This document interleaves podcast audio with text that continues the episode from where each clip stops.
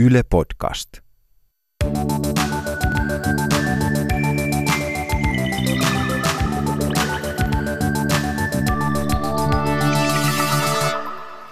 Okei, mut tunnetaan muijana, joka säästi 10 tonnin vuodessa. Ja kaikki aina tietenkin kysyy, että miten tämä onnistui ja mistä motivaatio.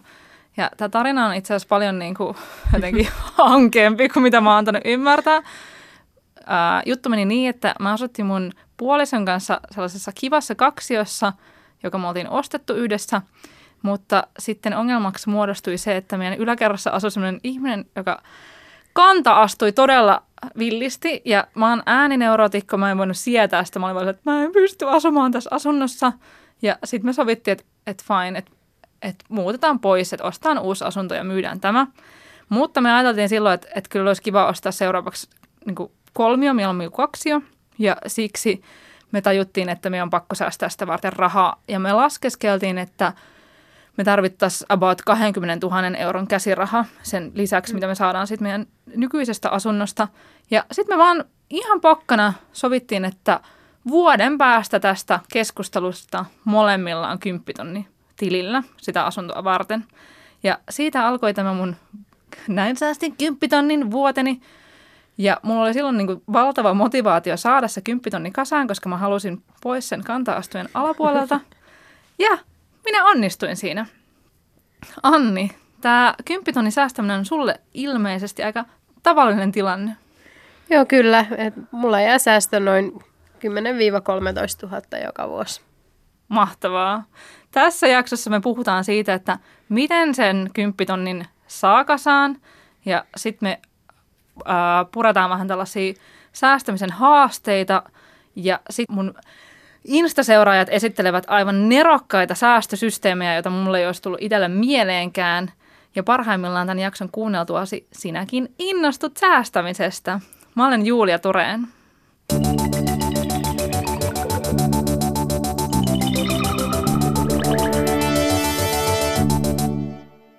Anni Vuorinen, sä oot ohjelmistorobotiikan asiantuntija ja oot asunut Australiassa kahdeksan vuotta ja palasit Suomeen 2015. Ja mehän tutustuttiin silleen, että sä laitit mulle ehkä puolitoista vuotta sitten Instassa viestiä, sitten me mentiin kahville, sitten me ystävystyttiin ja yksi iso syy siihen, että miksi meistä tuli ystäviä, oli se, että me ajatellaan rahasta tosi yeah. samalla tavalla. Eli että siitä voi puhua ihan suoraan. Ja siksi mä ajattelin kysyä sinulta heti ekaksi tällaista tiukkaa kysymystä, että paljonko sun palkka on nyt ja paljonko sä laitat siitä säästöön? Joo, eli mulla on tällä hetkellä nettotulot on reilu pari tuhatta euroa ja siitä mulla säästöä jää semmoinen noin 1000-1200 euroa kuussa. Eli sun säästöprosentti on, on yli 50? Kyllä, että semmoista niin kuin noin puolet viiva 60 prosenttia. Se on aika hyvä. Mulla on kanssa nettotulot on se about 2100 euroa ja mä laitan siitä automaattisesti 300 euroa mm. säästöön, eli mun tämä säästöprosentti on 15, mutta välillä mä saan vähän enemmänkin säästöä, joskus se on jopa yeah. 25 pinnaa. Ja nämä nyt on nämä meidän luvut ja meidän elämäntilanteet, mutta tässä jaksossa ei ole tarkoitus selittää, että, että ei juuri näin, vaan enemmänkin antaa osviittaa siihen, että, että mitä kaikkea tässä voi tehdä. Me ollaan Annin kanssa molemmat säästäjinä aika tällaisia samanlaisia, eli tylsiä ja pitkäjänteisiä. Ja oikeastaan meille tämä säästäminen – ei ole vaatinut muuta kuin budjetin tekemisen ja siinä pysymisen. Mutta nyt me käydään konkreettisesti läpi se, että miten se budjetti tehdään ja miten se tuo sen vapauden ihmisen elämään. Kohta yksi, ota selvää, mihin rahaa menee. Mä tein sen esimerkiksi silleen, että mä oon katsonut uh, ihan vaan mun tiliotteesta kolme viimeisintä kuukautta ja tsekannut siitä, että mihin mä yleensä käytän rahaa, koska mä en käytä koskaan käteistä, mä käytän pelkästään korttia niin sen takia se on helppo nähdä. Tähän voi myös käyttää sovelluksia, niin kuin vaikka Pivo tai Spende, mutta mä oon itse semmoinen, että mä tykkään vaan niin tsiikailla niitä tiliotteita ja oikeastaan sen jälkeen, kun mä oon tehnyt sen, niin ei mun tarvitse niitä hirveästi kat- katellakaan. Ja mulla menee esimerkiksi tuhat euroa asumiseen kaikkinensa. Kotona syötyyn ruokaan 250, lapsen päiväkotiin 120, koska puoliso maksaa toisen puolen – sitten tällaiseen perushumputteluun, kuten lounailla käymiseen ulkona tai leffassa käymiseen, niin about 200 euroa ja sitten 300 euroa mä laitan suoraan sinne rahastoihin. Mihin sun rahat menee, Anni? Joo, että mulla menee pakollisiin, eli vuokraan, bussikorttiin, puhelimien, tämmöisiin juttuihin 400 euroa kuukaudessa. Ja mäkin jaan näitä kuluja mun miehen kanssa. Sen lisäksi mulla menee ruokakauppaan 120 muuhun ulkona syömiseen noin 130 euroa. Sitten vaatteisiin, kosmetiikkaan tämmöiseen 50 euroa kuussa ja sitten sisustukseen, kaikkeen tämmöiseen muuhun humpuutteluun 150 kuussa. Eli ja, sulla menee se botton... No noin 850-900 euroa kuussa suurin piirtein näihin juttuihin. Ja mä oon näitä omia kuluja träkännyt tosi pitkään, että ihan ala-asteella on varmaan ensimmäisen kerran kirjoittanut käsin vihkoon, että paljon mä oon kuluttanut, että mulla on sitä dataa monen vuoden ajalta ja on pitänyt aika samana, että sille ei tiedän sitten, että mihin raha menee. Joo, joo. Mulla taas on, niinku, sullahan menee asumisen ammasta aika vähän joo. rahaa. Että mulla on, niinku, mä just mietin, että mun on niinku minimivuokra, mitä mulla on ollut, ollut koskaan Helsingissä asuessa ollut 550, mutta on just tämä prioriteetti, että mä oon niinku sit taas halunnut asua suht kantakaupungissa – kun taas sitten niinku, että siihenkin voisi vois mennä vähemmän rahaa. No nykyään vuokrat on kyllä, no sulla on kyllä tosi vähän menee rahaa siihen. No on, että me asutaan hyvin, hyvin kaukana keskustasta, että ei asuta edes Helsingin puolella, vaan asutaan itse asiassa Vantaan puolella ja sielläkin sitten ihan melkein niin kaukana kuin pääsee. tota, no okei, okay, kohta kaksi. Katso, mihin voisi mennä vähemmän rahaa. Eli no yksi tyyppi kerran sanoi mulle, että, että Siiga, että onko jotain, mitä, minkä ostamista kaduit, että mitä ei ehkä kannattaisi ostaa sitten enää seuraavassa kuussa. Tai ihan vaan se, että, että onko jotain, mikä ei aiheuta niin sen suurempaa onnea.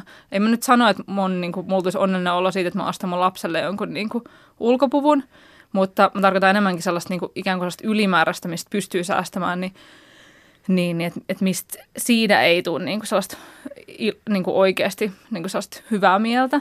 Tai siis kyllähän nyt niin kuin monesta asiasta toki tulee, mutta sille, että, että, niin kuin, että joistain tulee enemmän kuin toisista. Joo, ja nimenomaan semmoinen ajattelu tavallaan, että mikä on se, onko se sen arvosta? Että vaikka siitä tulee hyvä mieli, niin onko se sen rahasumman arvosta, mitä sä siihen laitat. Et mä pyrin itse kaikessa muusta paitsi just tämmöisessä pakollisessa, että bussikortti täytyy maksaa, vaikka mä en halua niin, sitä maksaa. Niin. Mutta kaikki tämmöinen ekstra, niin sitä hinta-laatusuhdetta, että onko se laatu, mitä mä saan siitä – tarpeeksi suhteessa siihen hintaan. No onko sulla jotain, mistä sä niinku tietoisesti niinku säästät, vaikka verrattuna muihin samaikäisiin ihmisiin tai samassa elämäntilanteessa oleviin ihmisiin tai, tai jotain, mihin sä oot aikaisemmin käyttänyt rahaa, mutta mihin sä et enää käytä? Öö, no ulkona syöminen on semmoinen, mikä meillä oli mun miehen kanssa tapana syödä aika paljon ulkona silloin, kun me tavattiin. Ja siitä ollaan sitten ihan tietoisesti vähennetty ehkä noin puoleen Joo. tai jopa olemassa. Ja sitten toinen on sitten tämmöinen äh, kirppariostokset. Että niistä, kun ne on halpoja, niin niistä kertoo monesti vähän suuria summia sillä tavalla, että just se hintalaatu ei kohdannut. Että mä huomasin, että aina välillä tuli sitten vietyä takaisin sinne kirpparille sitä kamaa, mitä sieltä oli tuonut. Joo, joo. No mulla taas on silleen, että, että koska mä niin kuin, itse saan niin uskomattomia kiksejä siitä ulkona syömisestä, niin mä siihen ehkä käytän just niin kuin, ikään kuin eniten tällaista mm. vähän niin kuin annas löysää rahaa. Mutta mä teen sen täysin tietoisesti, koska mä tiedän, että tämä on niinku asia, joka tuo mun elämääni onnea. Niin sitten sen takia mä niinku laitan siihen rahaa. Mutta esimerkiksi ennen tota mun kymppitonnin säästövuotta, niin mulla meni vaatteisiin ja sisustamiseen tosi paljon enemmän mm. rahaa. Mutta sitten kun mä sen yhden vuoden ajan en käyttänyt siihen ollenkaan, niin sitten mä jotenkin totuin siihen, että, että oikeastaan niin nämä vaatteet ei nyt ihan hirveästi tuo mulle niin ekstraa mun elämääni.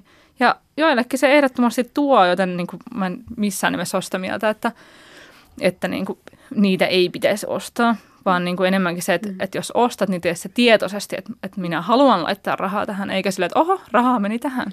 Joo, ehdottomasti. Että mun mielestä toi niin kuin tietoinen kuluttaminen on se kaikista tärkein juttu siinä.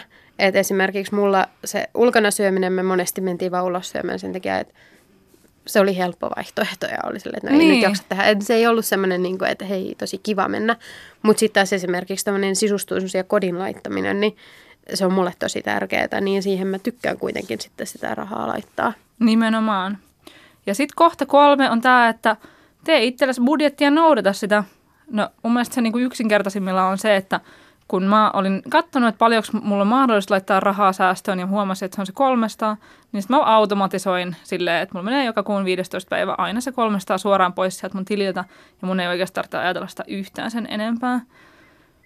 Joo, että mustakin toi on tosi tehokas keino, että kun sä tiedät, mihin se raha menee ja sit sä oot miettinyt se, että mitkä niistä on sitä kulutusta, mikä oikeasti on sulle tärkeää niin sekä pakollisesti että elämänlaadullisesti, niin sitten pyrkii pysymään siinä. Ja tälleen mä itse tehnyt viimeiset, no, kuusi vuotta. Ja siis ihmiset on niin kuin hirveän vahvasti niin kuin tapojensa orjia. Eli se, niin kuin, nämä jutut on sellaiset, että mihin vaan tottuu, niin sitten se alkaa tuntua tavalliselta ja normaalilta. Ja mulle niin kuin ehkä just tämä, että, että mä niin kuin totuin siihen säästämiseen – ja sitten sen jälkeen mun ei ole enää tehnyt mieli hirveästi niin tuollaisiin asioihin kuluttaa.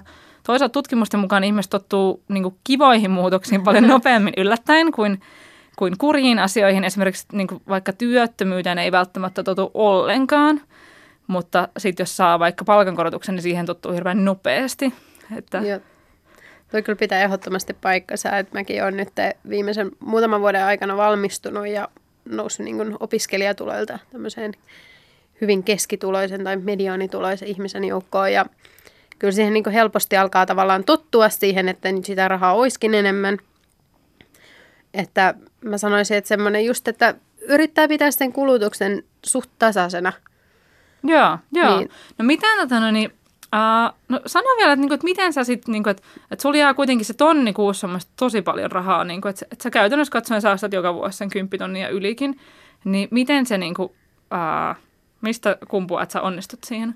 No se on niin kuin mä sanoin tavallaan se, että mä oon tottunut siihen, että mä yritin just miettiä, että mistä mä niin kuin oikeasti säästän, mutta ei, ei tavallaan tunnu siltä, että mä säästän mistään, koska mä oon niin tottunut mun elämän tyyliin ja tapaan tämmöisenä ja mä koen, että mun elämässä on hyvin paljon niin kuin ekstraa ja luksusta jo tällaisena, mitä siinä oikeasti onkin. Ja että se on, nimenomaan siitä on tullut semmoinen tapa näiden kaikkien vuosien aikana. Joo, joo, joo. No sit sä sanoit joskus, että sulla on myös niinku aika hyvä rahakasvatus ollut. Joo, et mä niin kuin mun taustoista, että en ole mitenkään varakkaasta kodista päinvastoin, että mun vanhemmat oli pienituloisia opiskelijoita, kun olin lapsi. Mutta se nimenomaan kasvatus on ollut sellainen, mikä tekee musta tai taustastani taloudellisesti etuoikeutetun.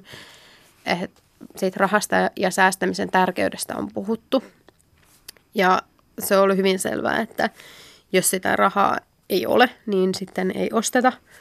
Ja esimerkiksi 18-vuotiaana silloin mä sain noin 600 euroa lahjaksi ja siinä oli niin kuin mukana tulikortti, että tämä on nimenomaan sijoittamiseen tarkoitettua. Aivan, aivan. Mahtavaa. Toi on, niinku, toi on ihan nerokasta, että sit sä niinku, ne vähän niinku, työn sua sijoittamisen maailmaan. Joo, kyllä.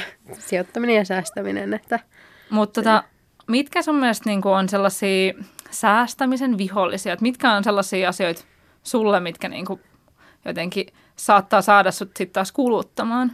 No, Vähän ehkä, niin kuin turhaan. Niin kuin turhaan, niin kuin nimenomaan itselle sellainen.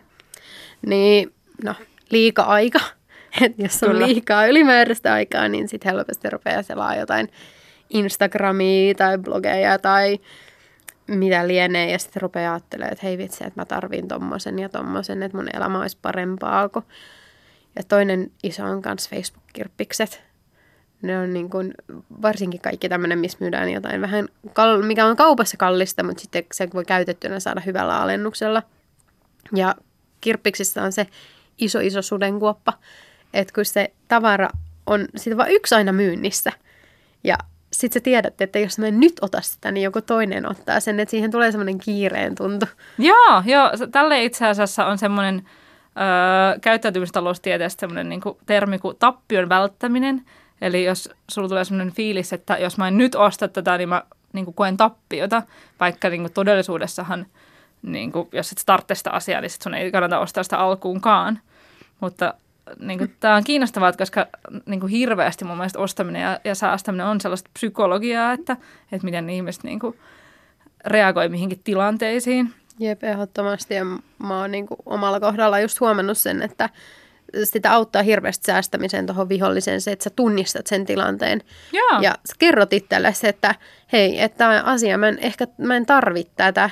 Tämä olisi kiva, ja vaikka se nyt maksaa niin kuin 150 vähemmän kuin kaupasta, ja se on vain 50 euroa, niin vaikka musta tulee, mulle tulee sellainen olo, että mä säästän 150, niin mun pitää sanoa itselleni, että ei, mä en säästä 150, mä tuhlaan silti sen 50. Niinpä. että sen tunnistaa ja siihen pureutuu. Nimenomaan.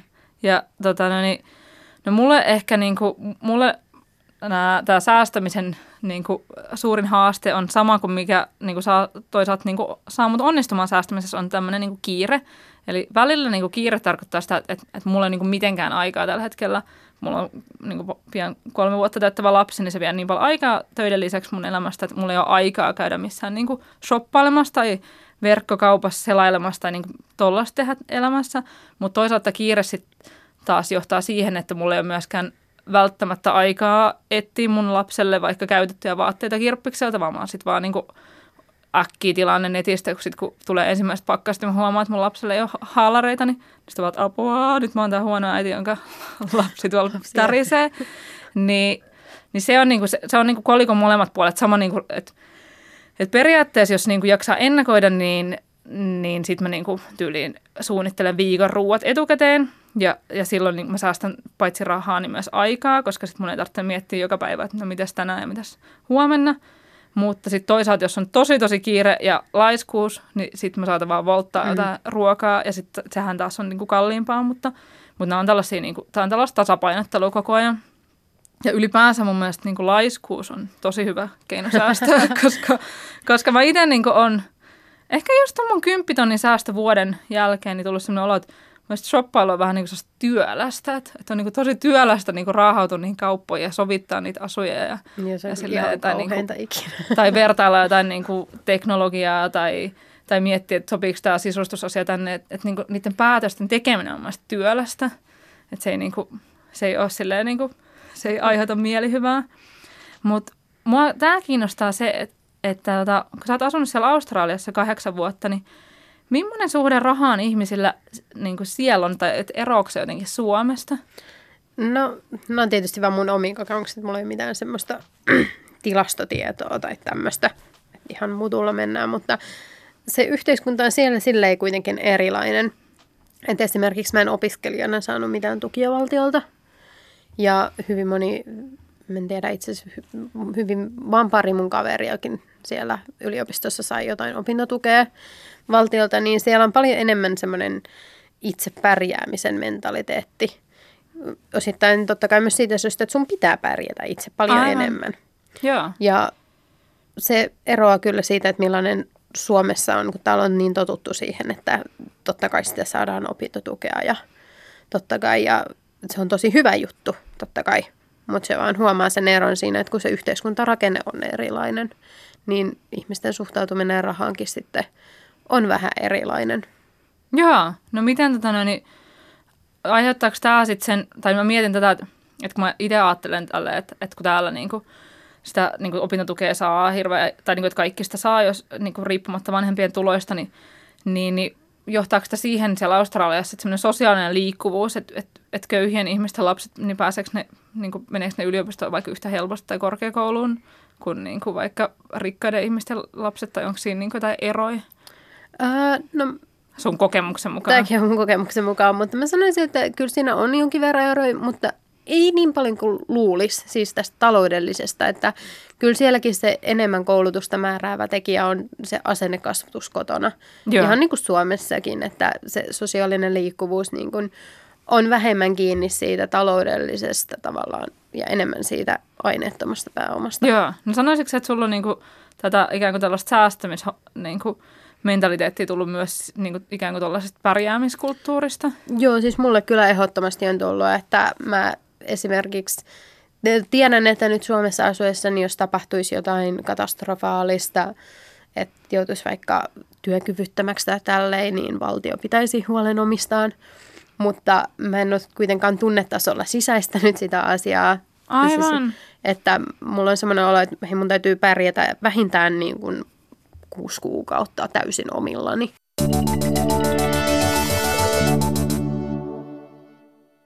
No okei, okay, kaikille ei to, toimi niin kuin tällaiset perus, niin kuin nämä, mitä mulla ja Annilla on, että, että heitään se, niin kuin se ää, 300 tai 1000 euroa niin kuin silloin palkkapäivänä säästötilille, vaan niin kuin ihmisillä on tosi erityyppisiä säästösysteemeitä ja nämä oli mun mielestä niin kuin aivan nerokkaita osa. Mä haluan soittaa näitä teille. Mä saan säästettyä melko helposti, kun siirrän säästötilille aina saman suuruisen summan kuin mitä on käyttänyt vaatteisiin, kenki tai kaudeiden hoitoon. Samalla mun rahan käyttö ns. turhaan on vähentynyt, sillä maksan tavallaan tuplasti enemmän kaikesta. Mä säästän sillä tavalla, että mulla on aika selkeä suunnitelma. Mä tiedän aina kuukaudessa paljon mä tienaan. No mä lasken siitä, että mikä mun kuukauden budjetti on. Sitten mitä mulle jää jäljelle, niin mä kerron sen kuudella. Mulla on aina puolen vuoden tavoite. Ja sitten sitä summaa kohti mä meen. Ja se on mulla aina kirkkaan mielessä ja sitten sen mä haluaisin saavuttaa. Ja sama voi tehdä, vaikka ei ole säännölliset tulot. Jos mä suurin piirtein tiedän vaikka friikkuna, että kuinka verran paljon mulle tulee keikkaa ja paljon yhdestä keikasta maksetaan, niin mä lasken keskimääräisen tavoitteen ja menen sitten sitä kohti, niin se pysyy sitten kirkkaana. Ja tällä tavoitteella mä oon nyt saanut puolessa toista vuodessa itse 9000 euroa kasaan, mikä on mun mielestä ihan hyvä saavutus, ottaen huomioon sen, että mä oon silti matkustanut ja käynyt bailaamassa. Eniten mä saan kiksejä siitä säästämisen suunnittelusta. Jotenkin siitä, että miten paljon mä laitan säästöön, miten sitä kertyy ja mistä kaikesta mä voin mahdollisesti säästää. Niinkään itsessään se säästäminen ei aiheuta kyllä minkälaisia tuntemuksia mihinkään suuntaan, mutta mun mielestä se suunnittelu ja sen miettiminen, että miten mä säästän, niin se on parasta. Mä suunnittelen jopa omien aikuisten la- lasten ja jopa mun miehen säästämistä, tai että kuinka paljon niiden tulisi säästää ja mistä niiden tulisi säästää. Ja välillä korpea ihan täysillä, kun ne, ne ei sitten ajattelekaan ihan samalla tavalla mun kanssa, että millä, millä tavalla tässä säästetään. Mun paras säästövinkki on mikrosiirrot. Ja se on mun mielestä semmoinen säästämisen tapa, joka sopii myös sellaisille ihmisille, jotka kokee säästämisen jotenkin vaikeaksi tai oman luonteen vastaiseksi. Eli monella pankeilla on sellaisia palveluita, että sä voit määrittää, että aina kun käytät sun pankkikorttia, niin tietty summa siirtyy säästötilille – se voi olla pyöristys tai sitten joku tietty euromäärä. Ja mä itse aloitin ihan pienellä summalla ja sitten pikkuhiljaa kasvatin sitä isommaksi, kun huomasin, että se ei siinä arjessa kuitenkaan ihan kovin helposti tunnu. Ja sitten silti kuukaudessa ehtii kertyä ihan kiva summa säästötilille, varsinkin kun korttia tulee käytettyä aika paljon. Rahastoihin siirrän ja sitten palkkapäivänä säästötilille, mutta sitten teen tämmöistä säästöä lisäksi sillä, että jos esimerkiksi mun tilillä on 946 euroa ja 50 senttiä, niin sitten vähän riippuen tilanteesta, niin siirrän siitä sitten 6 euroa 50 senttiä säästöön tai 46 euroa 50 senttiä säästöön, jotta sinne tilille jää aina, aina tasasumma, että silläkin pystyy kuukauden aikana säästämään ihan kivan summan normaali säästämisen ja, ja tota, rahastosäästämisen lisäksi. Eli sitten mä siirtäisin, jos nyt vaikka olisi kuun loppu, niin siirtäisin siitä sitten sen 6,50 euroa, senttiä, niin sitten mulla olisi siellä käyttötilillä tasasumma 940 euroa. Eli mulla on jo vuosia ollut sellainen systeemi, että mulla on eri tilejä, joiden minä säästän säännöllisesti. Eli multa lähtee tililtä niin kuin joko viikoittain tai kerran kuussa tai joka toinen viikko tai sillä tavalla eri kokoisia summia tileille, jotka on nimetty eri asioilla. Esimerkiksi minulla on sellainen yksi tietty tutkinto, jonka minä joku vuo, tai jossakin vaiheessa haluan opiskella ja Minulla on sellainen tili, joka on nimetty sillä ammattinimikkeellä ja vuodella 2024, jolloin minä haluan olla tekemässä jotakin sen asian eteen. Ja tavallaan ää, sille tilille siirtyy aina maanantaisin tietty summa ja jotenkin se, vaikka niin ehkä nyt ajate, moni ajattelee, että olisi järkevämpi säästää johonkin rahastoon, mutta mulle jotenkin se on semmoinen, en tiedä, psykologinen juttu tai jotakin, että mulle on hirmu tärkeää, että minä näen itse siinä koko ajan, miten se summa kasvaa. Ja että se tavallaan niin kuin on joka, joka viikko ikään kuin mulla mukana se haave siitä asiasta. No mitäs? No, mitä mieltä olit näistä? Ihan loistavia kyllä. Että. Mielestäni ne oli niin jotenkin tosi kekseliäitä ja tässähän niin huomaa sen, että ihminen ei ole oikeasti mikään rationaalinen robotti, joka vaan että siirrän X-summan tuonne, vaan kyse on niin sellaisesta psykologiasta, että mikä itselleen toimii. Et mun mielestä viimeisin esimerkiksi oli se, että, että jos tyypit siirtyy niin kuin maanantaina jollekin tilille ja tiistaina toiselle tilille ja sitten pikkuhiljaa niin kuin kuukauden mittaan, niin tulee sellainen olo, että ei sitä, niin kuin, ää, sitä rahaa ei mene niin paljon kuin että jos se menisi könttänä niin kuin kuukauden alussa koko homma, niin sitten se ei välttämättä ahdista, koska minusta säästämisessä tärkeää on se, että se ei, niin kuin, se ei saa sille ahdistaa. Joo, ei, että säästämisen pitäisi ehdottomasti olla sellainen niin positiivinen asia, semmoinen, joka mahdollistaa asioita, eikä semmoinen asia, mikä tuntuu niin kuin ahdistavalta, stressaavalta, pakolliselta, Nimenomaan. rajoittavalta. Ja, ja sehän, niin kuin, sehän erottaa tämän meidän se, semmoisen säästämisen, mistä me puhutaan, eli tämmöisen täysin vapaaehtoisen säästämisen siitä, kun ihmisellä on niin tiukkaa, että se ei oikeasti niin kuin, on pakko laskea nyt jokaista ruokaostosta tai miettiä jokaista niin kuin, hankintaa sillä mielentilalla, että, että se ei pärjää, jos ei se niin kuin mieti niitä, niin, niin siinä mielessä tämmöinen niin kuin vapaaehtoinen säästäminen on, on ihan tällaista ihanan etuoikeutettua toimintaa.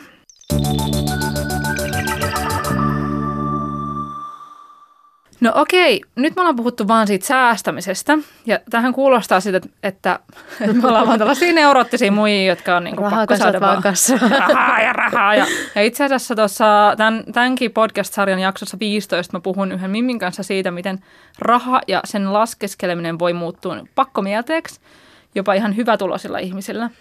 Mutta meillä molemmilla on niin tämä tärkeä seikka se, että – että raha ei ole koskaan se itseisarvo, että se numero siellä tilillä ei ole se, niin se tärkein homma, vaan se on välinearvo, että, että sillä niin mennään sitä kohti. Ja yksi tärkeimmistä säästöinnoittajista on se, että on joku motivaatio säästää sitä rahaa. Ja sitten mä ajattelin kysyä Anni, että, että mihin kaikkeen, niin kuin, mihin asioihin sä oot sun elämässä aikana säästänyt ja onko sä onnistunut näissä? Joo. Eh, isoimmat asiat, mihin mä oon säästänyt, on se, että mä olin vaihdosta vuoden – ja mä olin Jenkeissä puoli vuotta ja Briteissä puoli vuotta ja matkustelin siinä yhteydessä. Niin siihen säästin rahaa. Sitten nyt viime, viime vuoden itse asiassa isoimmat hankinnat oli asunto, johon säästettiin. Sen lisäksi käytiin kahden ja puolen viikon reilillä ja sitten me ostettiin telkkari. Mm-mm, telkkari. Kyllä. Tota, niin ja siis te, eikö teillä se asuntotilanne ollut se, että sä asut vielä vuokralla, mutta sitten se asunto valmistuu tuossa? Kyllä, asunto valmistuu nyt tästä keväällä, niin päästään, tai no, päästään siinä kesäalussa muuttamaan. Joo. No mulla on niin kuin mun suurimmat säästökohteet ja saavutukset on ollut tietenkin se ensimmäinen kaksio. No sitten me saatiin kuin saatiinkin sitten se 20 tonnia silloin säästöön ja ostettiin sitten niin kuin isompi asunto, joka olikin sitten ihan superkiva. Se oli ylimmässä kerroksessa, ei pelkoa kantaa astujista. ja sitten tota, uh, sit sen jälkeen mulla jäi jotenkin semmoinen säästöinnostus päälle ja jotenkin semmoinen fiilis, että hitto, että mä pystyn niinku itse vaikuttamaan tosi vahvasti niinku siihen, että, että miten tätä omaisuutta karttuu. Ja no tietenkin niinku mun tilanteessa, kun mulla oli, oli niinku ollut koko ajan duunia tälleen, niin, niin siitä tuli jotenkin tosi semmoinen voimaantunut fiilis. Niin sitten sen jälkeen me säästettiin niin kuin sijoituskämppään mun puolison kanssa ja hankittiin semmoinen. Ja tota, no niin, nyt mulla on ehkä vähän semmoinen, että mulla ei ole sellaista hirveän suurta motivaatiota, tai siis niin kuin, on, mulla on suuri motivaatio, mutta mulla ei ole sellaista niin kuin, suurta kohdetta tällä mm. hetkellä. Että se niin kuin, musta tuntuu, että jos mulla olisi, niin mä saisin säästettyä paljon enemmän, koska mun elämä on tällä hetkellä aika sellaista, että mä oon niin kuin, aika tyytyväinen, teen nelipäiväistä viikkoa, niin, niin saan niin kuin, että et kulutan, et ehkä se mun säästön pointti on tällä hetkellä se, että mä pystyn, pystyn niin kuin tekemään tätä nelipäiväistä viikkoa ilman, että niin kuin, et, et mun niin kuin tarvitsisi tehdä enempää duunia, niin se on niin kuin se suurin syy tällä hetkellä niin kuin elää vähän säästeliämmin. Mutta niin kuin, kyllä mä veikkaan, että mä jossain vaiheessa taas keksin jonkun, että, että mulla on vähän sellainen niin kuin haave, mm. että mä jossain vaiheessa jäisin taas niin kuin vaikka vuoden tai parin opintovapaalle ja hankkisin vaikka uuden tutkinnon, niin mä tiedän, että sitä varten tarvitsee jonkun verran säästöjä. Niin se, se olisi niin kuin ehkä se mun seuraava kohde, että, että niin kuin aina löytyy kaikki haaveet ja unelmia, mitä kohti mennä. Ja, ja se niin kuin mun mielestä on niin kuin ihan kiva asia elämässä. Joo, se on musta tosi tärkeää nimenomaan se motivaattori, että kyllä mullakin nyt viimeisen vuoden aikana on jäänyt ja nyt tässä kevään mittaan jää enemmän säästöä, kun ollaan muuttamassa sinne nuorten kotiin, niin sitten sinne tarvitseekin, se on vähän, tarvitsee asioita, mitä ei nykyisessä kodissa ole, niin kuin, on niin kuin selkeä asia, mihin säästää, niin sitä niin helpommin jättää välistä semmoiset asiat, jotka ei niin paljon tuo sitä lisäarvoa itselle sitten. Nimenomaan. Ja sitten tietenkin tämä, että kyllähän mä vähän niin säästän myös, niin kuin, mä oon yrittäjä, niin mä säästän mm. myös niin kuin eläkettä varten, joka koittaa ehkä joskus niin kuin sadan vuoden päästä. Ni, niin sitä varten mä, mä, mulla on sellainen niin kuin ajatus, että mä haluaisin, että mulla olisi puolen miljoonan euron eestä silloin sijoituksissa. Ja tällaisella meiningillä niin se tulee ihan niin kuin toteutumaan. Paitsi jos tietenkin niin kuin, tota, ilmastonmuutos tuhoaa kaikki ne yritykset, mihin mä oon sijoittanut ja, ja niin kuin, maailman räjähtää, että en mä nyt voi niin kuin, luvata itselleni oikeasti yhtään mitään.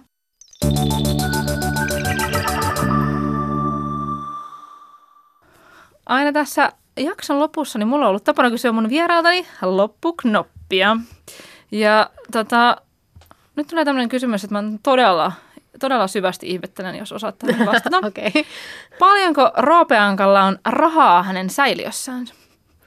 Paljonko hän on saanut säästettyä? No, onko se niinku rahamäärässä vai no, rahamäärässä. Niinku kolikojen määrä? Rahamäärässä. Um, 600 triljoona, miljoona, miljardia. Mä itse asiassa, koska tämä ei ole mitenkään sellainen niin asia, joka hirveän helposti saisi selville, niin, niin mä otin yhteyttä Akuankan päätoimittaja Aki Hyyppään ja kysyin tätä häneltä.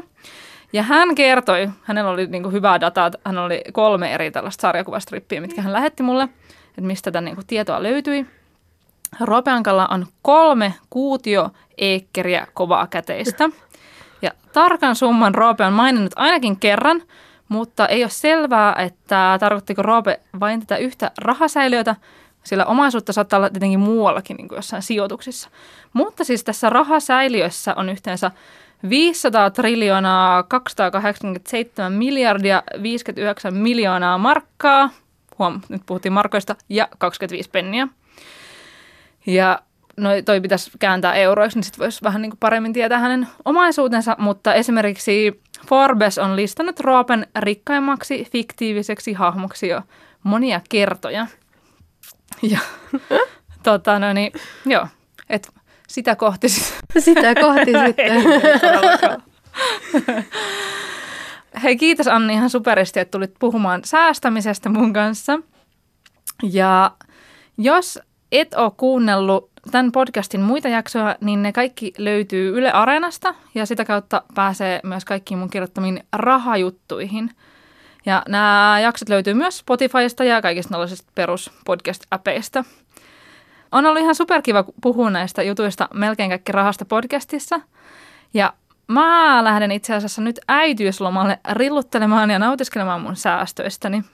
Rahapuhe jatkuu kuitenkin mun Instassa ja mun blogissa. Ja ne molemmat löytyy nimellä Julia Ihminen. Ihanaa, että oot ollut messissä ja rahapuhe jatkukoon.